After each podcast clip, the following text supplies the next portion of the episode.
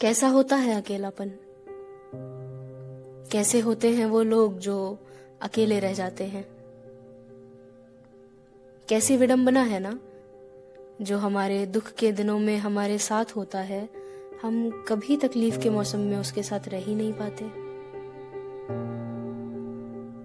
कितने खुदगर्ज हो जाते हैं हम।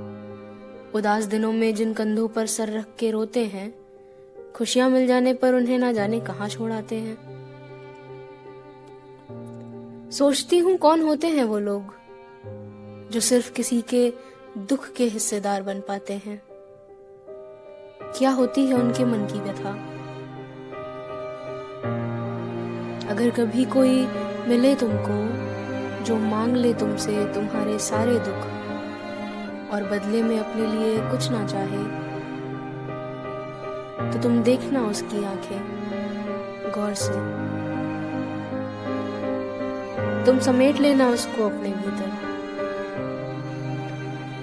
तुम कभी मत छोड़ना उसे अकेला। क्योंकि ऐसा होता है अकेलापन। ऐसे होते हैं वो लोग जो अकेले रह जाते हैं।